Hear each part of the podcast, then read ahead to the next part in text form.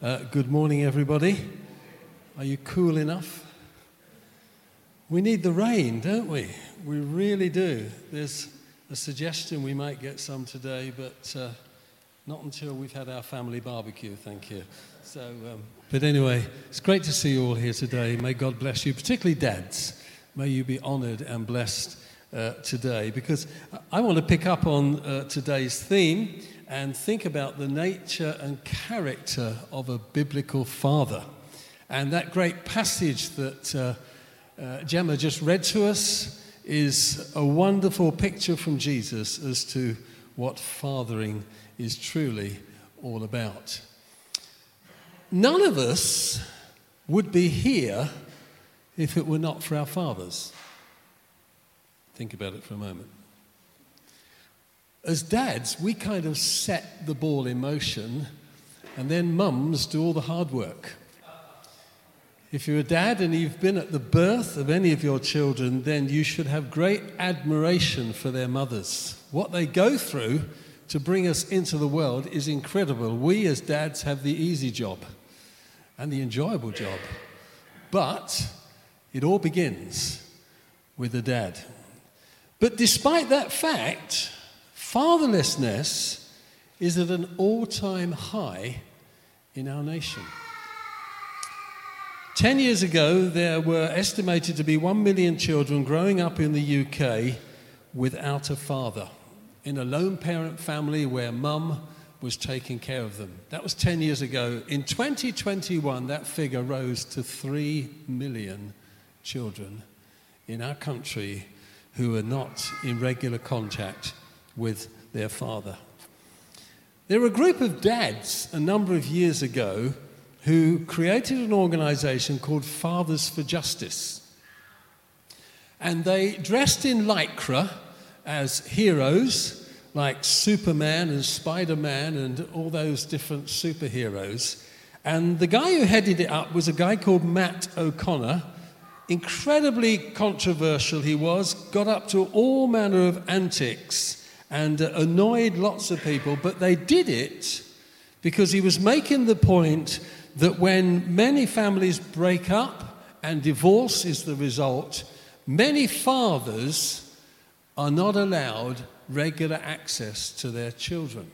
And so he set up this group of dads and they did great protests. Uh, you may have been aware of it. But this was one or two things that he said about fathers. Dads give kids tenderness. They give them another viewpoint. They let them see the strength and gentleness, that strength and gentleness can go hand in hand. They instill social and moral values that help children develop their own codes. They help kids test their strengths and boundaries.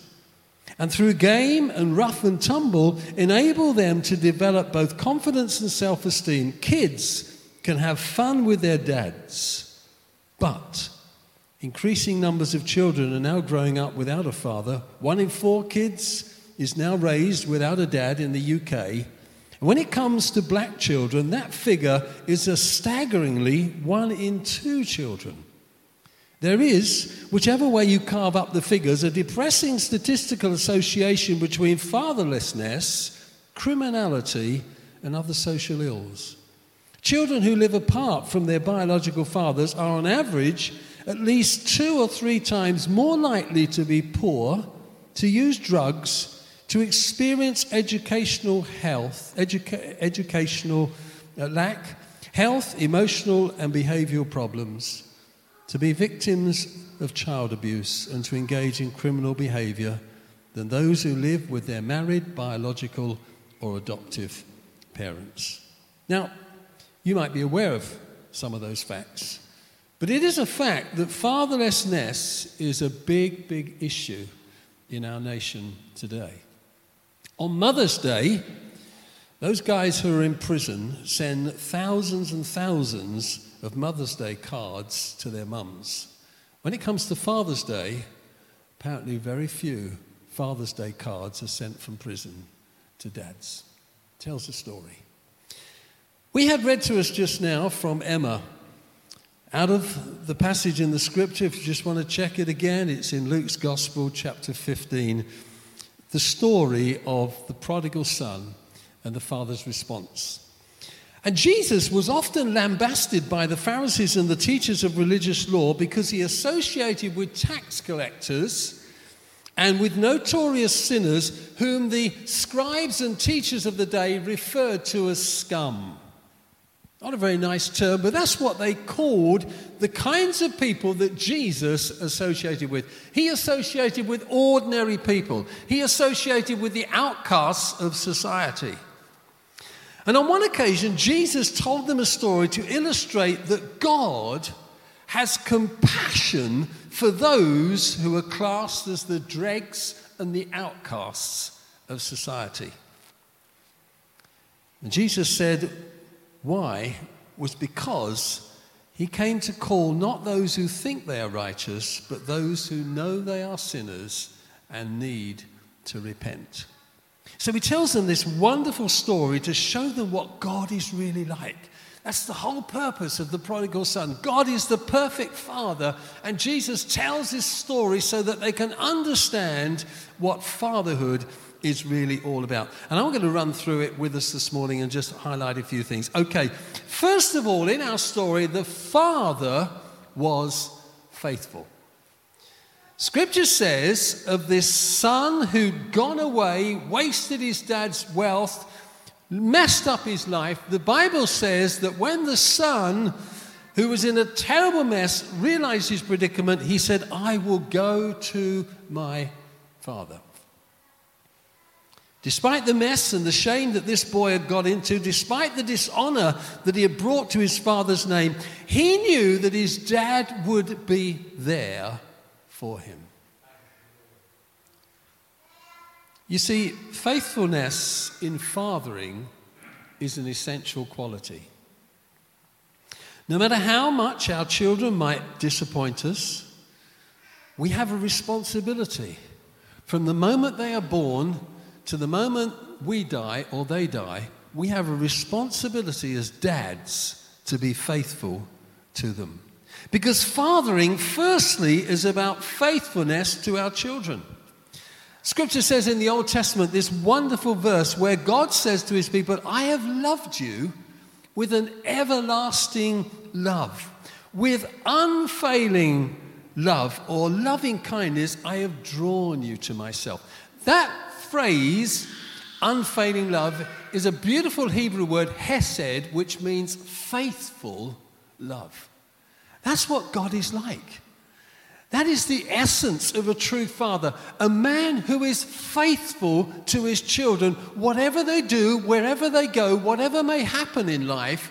A dad who will always be there to welcome them and to receive them back, no matter what errors they make. This is how God, the perfect Father, loves you and me. Paul says in the scriptures if we are faithless, God will remain faithful. I want to just read you a little story here at this point about a family. Tom and May had a whirlwind romance. She first met him in her late teens. He was a handsome American GI. And one night he spotted her about to cross the road when suddenly a car came around the corner and Tom instinctively reached out an arm and pulled her back just in time. May blushed and instantly fell for this handsome American soldier. They soon married, and she began traveling with him around the world as he was stationed in places like Germany, France, and America. Soon, three children came along, but Tom was restless and whilst a lot of fun to be with, children were a responsibility that he didn't really want to carry. He much preferred to be off with the lads in Paris or some American city. Times when Tom was home, giving his full attention to his children, were rare. But the few that there were forged precious memories which his children still hold on to today. The boy and two girls increasingly lived in a dysfunctional family, and Tom's self centeredness caused them and his wife great pain. Why didn't he want to be a father to his children? Why did he love his freedom more than his children? Why did his wife weep night after night when he would come home rolling drunk? By the time the oldest girl was 11, Tom had packed them off to England on a Cunard liner, saying that he did not want to see them again and that, so far as they were concerned, they no longer had a father.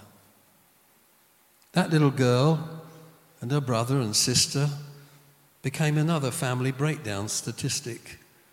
And the pain of her abandonment burned within her heart. Often she would pray, Jesus, I'll go and be a missionary in Africa if only you would bring my daddy back to me.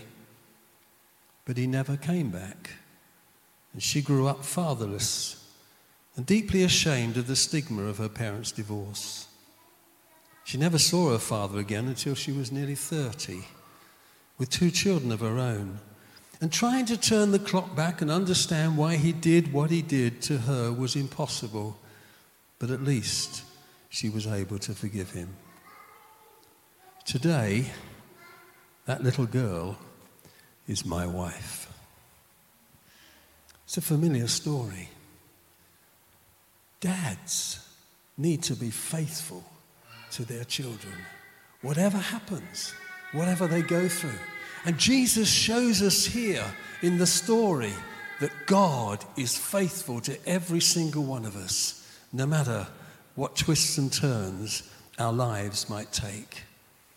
Always be there for your children. You dads here and granddads, always be there for your children, whatever twists and turns their lives might take. Second thing about our story is that the father was aware. Because it says, while the son was still a long way off, his father saw him. This father didn't have a kind of out of sight, out of mind attitude. He was watching, he was waiting for his son. Now, generally speaking, men are not as aware of their children as women or mothers are. Would you agree with that, ladies? Well, J. John thinks that's the case because he wrote something like this on one occasion. He said, Mothers know everything there is to know about their children their moods, their habits, their likes and dislikes, their friends, their worries, their fears, their interests, their temperaments, and their happy place. Fathers are vaguely aware of some small people in the house. It's true. Mums know so much about the children. They, they know all the little intricate details about them, but dads, well, we can often be quite unaware of what's going on in their hearts and lives. Do you know it's far too easy to become so busy with our jobs and with our careers as dads that we overlook the fact that our children are around. Sometimes it almost seems as if they're kind of a bit in the way because, well, I'm climbing the career ladder. My job is really important. I'm tired. I'm busy. It's all too easy to sometimes say to them, go off and play, when we think that what we're doing is far more important than who they are. You see, the story of the Father that we have here from the Bible shows us that he was not too busy. Shows us that he had a heart for this broken hearted son and that he was ready to welcome him back. He was fully aware that his son needed the open arms of welcome, and he was aware of what this boy's life was all about. There's a lovely statement in the book of James that simply says this My dear friends, if you know people who have wandered off from God's truth, don't write them off. Go after them.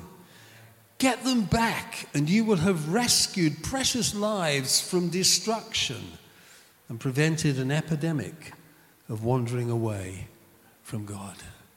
Sometimes we need to run after our children, literally metaphorically, prayerfully. We need to be constantly having a heart that is aware and that is reaching out for our children.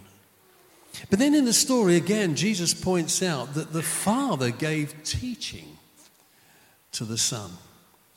Because it says, But the father said, Bring the finest robe in the house. The last thing you would put on a dirty, disheveled, swine smelling son would be the best robe. Have you ever seen anybody in Marks and Spencer's trying clothes on that looks like a tramp? No. When we're going to buy clothes, we, we like to look nice, we like to smell nice, we like to look appropriate for the new garment we're trying on. This son, imagine the mess that he was. He had become the lowest of lowest in terms of slavery in biblical times. He was feeding pigs and that was a shameful thing to do for a Jewish boy. He would have smelt filthy. He would have looked filthy. But dad says, bring the finest robe. He wanted to teach something. And the lesson that he wanted to teach was the lesson of grace. Because grace always gives us what we do not deserve. Can you imagine the servants thinking, the finest robe for this filthy son? Goodness me. We don't get the finest robe and we're clean and tidy and we serve in the house, but the finest robe? You just imagine what must have been going through their lives. But he taught something the dad did that grace covers our shame. Bible says by grace you are saved. Through faith it is the gift of God. God covers us with grace. Our shame, we've all messed up. Bible says we've all fallen short of the standard that God expects. We've all sinned, we've all failed, but his grace covers the shamefulness of the condemnation that sin brings upon every single one of us. This father taught this son that there was something that could cover the shame that he had brought to his family. Bible says this most important of all, continue to show deep love for each other, for love covers a multitude of sins. That's a picture of God's grace. He covers our sinfulness, He covers our shame through the blood of Jesus. And we need to be fathers who love our children unconditionally and always show them grace. If you do this, you'll be teaching your children the heart and nature of God Himself. Because as fathers, our behavior will either show our children what God is like or close their hearts and minds to Him. You see, children initially understand what God is like from their earthly fathers. Let me read you something that Mark Stibbe wrote he said, If you had an angry father, you may conceive God as volatile, unpredictable, stern, and quick to anger. If you had a father who abandoned you, you may feel that you can't quite trust God not to do the same. If you had a father who abused you, you may see God as a father whose touch you'd avoid at any cost. If you had a father who didn't keep his promise to you, you may come to believe that God isn't trustworthy. If you had a father who was stingy, you may have problems with the idea that God is lavishly generous. If you had a father who was sick and weak, you may find it difficult to picture God as strong and an almighty father. If you had a father whose death traumatized you, you may struggle to see God as a father who is truly alive. If you had a father who lived apart from you, you may feel that God can only be rarely encountered. If you had a father who was emotionally absent, you may tend to think of God as disengaged and detached. Can you see the equation here? Hurt by an earthly father, we become suspicious of our heavenly father. Many years ago, somebody wrote a prayer and it became a, a beautiful song. I'll read it to you. simply called Teach Me How to Pray. One night, a sleepy little boy knelt beside his bed. He smiled and looked into my eyes, and this is what he said Daddy, my daddy, you've taught me lots today. So, daddy, my daddy, teach me how to pray. You brought me home a brand new kite and showed me how to fly, and there isn't no other kid whose dad can knock a ball so high. I'd like to thank God for you, but I don't know what to say. So, Daddy, my daddy, teach me how to pray. I had to turn and leave the room, and he began to cry. I didn't want my boy to know, but so did I. His best pal had forsaken him, but what was there to say? For daddy, his daddy, had forgotten how to pray. What a valuable lesson we teach our children from their infancy when we pray with them before they sleep, when we teach them to connect with a Heavenly Father. It's so vitally important, and we have a responsibility as dads to teach our children wholesome and timeless truths concerning the nature and the heart of God Himself. In the Old Testament, when the people of Israel stood at Mount Sinai and God came down and He gave the Ten Commandments, sometime later, God reminded them of this. He said, Keep a close watch on yourselves. Don't forget anything what you see. Don't let your heart wander off. Stay vigilant as long as you live. Teach what you have seen and heard to your children and your grandchildren. And the Apostle Paul follows it up in another way where he simply says, Fathers, don't be hard on your children, raise them properly, teach and instruct them about the Lord. But then also in our story, something else we learn about dads, and it's this the father was the son's hero because the dad said, Get a ring for his finger and sandals for his feet. Superheroes are mainly defined by courage and bravery. This father had the courage to reinstate his son by giving him a ring and sandals. A ring was very significant. It spoke about a significant relationship. The sandals were also significant because servants didn't wear sandals. Sandals were only for those who were in the family. So this was significant. And the father had the courage to do things that would have gone against the grain so far as everybody else was concerned. He had the bravery to face the wrath of the elder brother. The father stood up for this shameful son. The father affirmed the sinful son. The father accepted him back despite the rebelliousness of this son. Isn't that exactly what God does for each and every one of us? Isn't that exactly how he treats us? Do you know the greatest heroes are those who do not judge but willingly forgive? And God just welcomes us.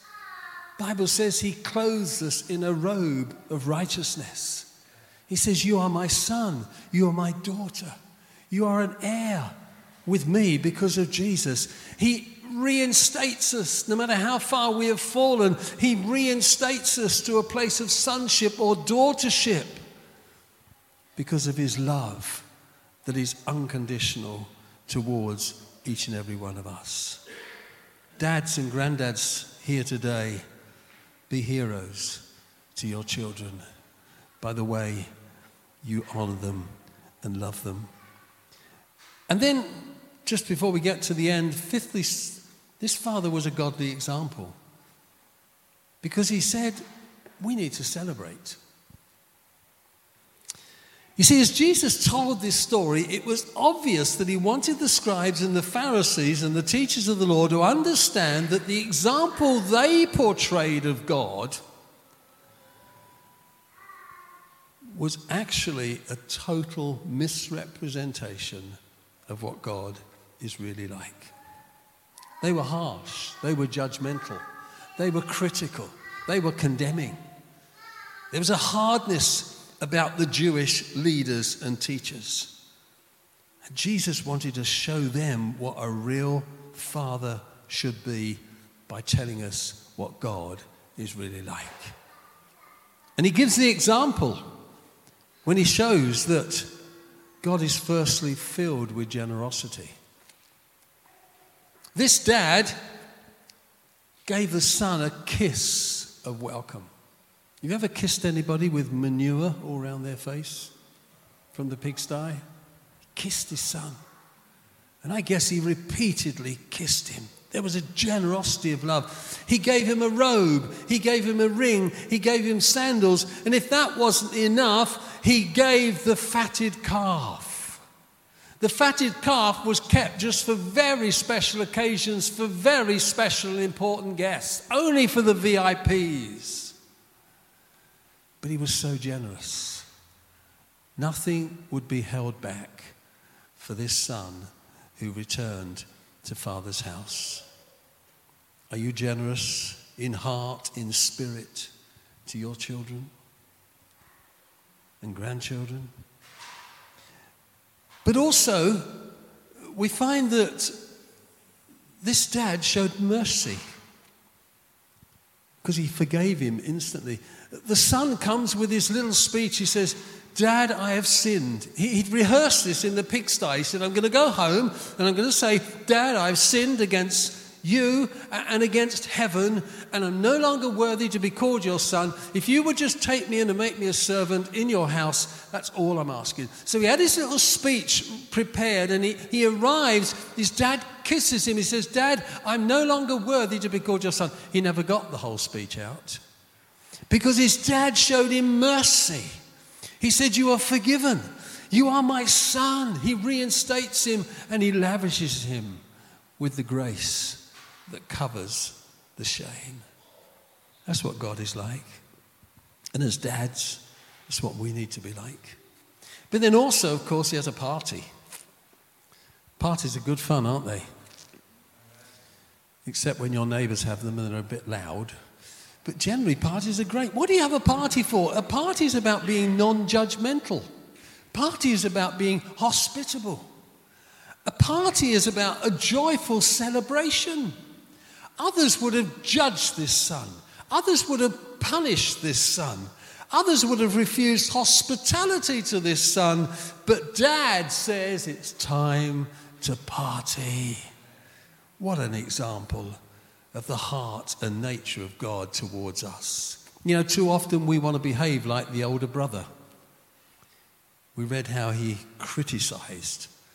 He said, This son of yours, not my brother, this son of yours has brought shame to the household. He's been with prostitutes, he's lived a decadent life. And do you know why we judge people? Because it makes us feel better. We judge people because subconsciously we're saying, oh, I wouldn't have done that. I wouldn't have lived like that. I wouldn't have behaved like him. And it makes us feel better because it's rooted in pride. But God is not like the older brother. He's more ready to forgive and to party than to judge any day. And in the previous verses to what Gemma read, Jesus said, there is joy in the presence of God's angels when even one sinner repents. Did you know that heaven is constantly having a party? Every person that gives their heart and life to Jesus, they have a party. The moment you gave your heart and life to Jesus, the moment you came and said, God, I'm a sinner, please forgive me, heaven erupted. And it constantly erupts. God loves to party. And Jesus tells us that here in this same passage. And the Bible reminds us that we need to look to ourselves rather than judging others. And, I love what it says in the Message Bible quit dabbling in sin, purify your inner life, quit playing the field. Don't badmouth each other, friends. It's God's word, His message, His royal rule, which is love your neighbor as yourself. It's his royal rule that takes a beating with that kind of talk. You're supposed to be honoring the message, not writing graffiti all over it. Let's be an example of generosity, of mercy, of party towards our children. Finally, number six, this father was restoring. Because he says, My son was lost, but now he's found. we've welcomed him back home again. Here is the perfect picture of God's restorative grace. No matter how far we fall, how deep we sink, how much we mess up, God will never turn his back on us. That's the heart of the perfect Father. His arms are always open to receive us. He's ready to forgive all our failings. And this story perfectly expresses something that the Apostle Paul said in Galatians 4. And I just put it up. He said this When the right time came, God sent his son, born of a woman, subject to the law. God sent him to buy freedom for us who were slaves. We were in the same mess that this prodigal son was in. He came to buy freedom for us so that he could adopt us as his very own children. And because we are his children, God sent the Spirit of his Son into our hearts, prompting us to call out, Abba, Daddy, Father. Now you're no longer a slave, but God's own child. And since you are his child, God made you his heir. That beautifully sums up what this story is all about and what God in Jesus has done for each and every one of us. Now, I'm fully aware this morning that there are those of us here who are still waiting for our children to return. Like the father in the story, we have prayed and prayed and we prayerfully keep looking and hoping. May you be encouraged by this verse of scripture. God says, Don't be afraid, I'm with you. I'll round up all your scattered children. I'll pull them in from the east and the west. I'll send orders north and south, send them back. Return my sons from distant lands, my daughters from faraway places. I want them back.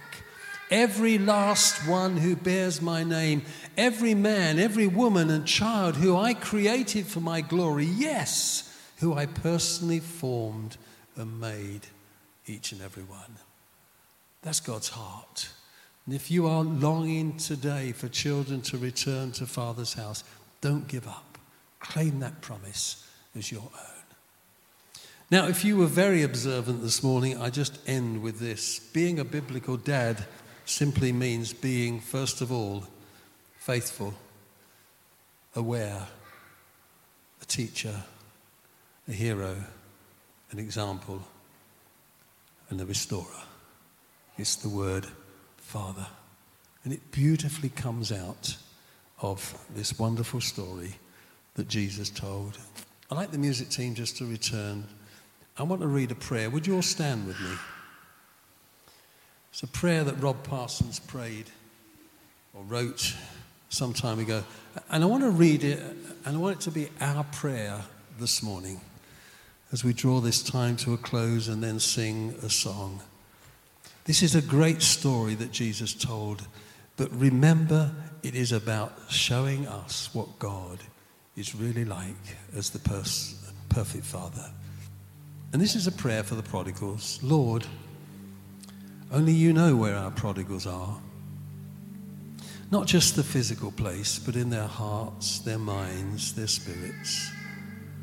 None of us can hide from you. And who is lost that you cannot find? We pray for them. Lord, bring them home. Not just to us, not even first to us, but to you.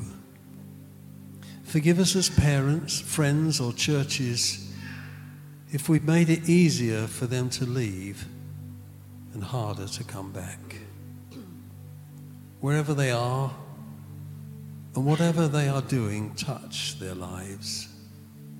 And when they come home, give us the spirit of the Father and not the elder brother. And Lord, there are some of us who, to the outside world, seem never to have left Father's house.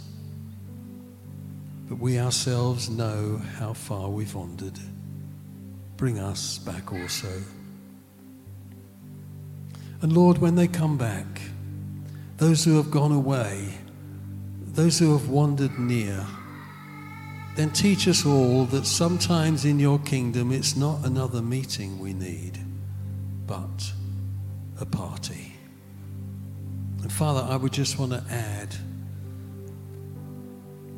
that today you will bring back our lost sons and daughters to your house. And give us, not only as dads, but as mums as well, the heart of Father God towards them.